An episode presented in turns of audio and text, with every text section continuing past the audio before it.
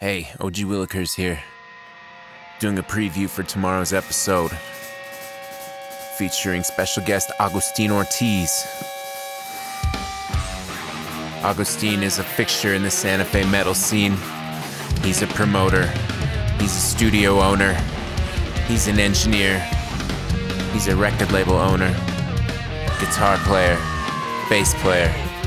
He's a go getter.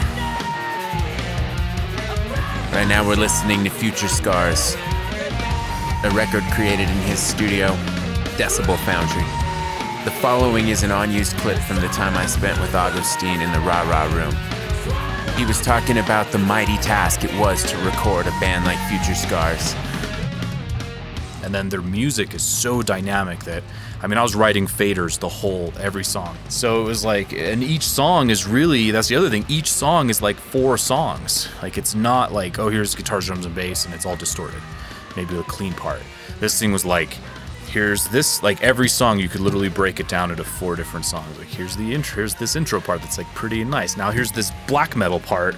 Now we're back to this other part. Now we're in this other it's like dude, you should have seen the tracks, man. It was fucked up.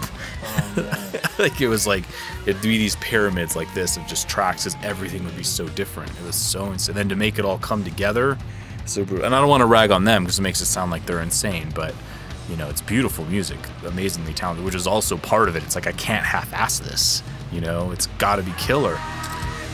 And it is, Augustine. Make sure you pick up a copy of the Future Scars album. You can go to matronrecords.com. You can go to futurescars.bandcamp.com. And it'll be worth the time. So big shout outs to Augustine. Tune back in tomorrow to get the full interview. We get to hear a lot of his music. So get your metal horns ready.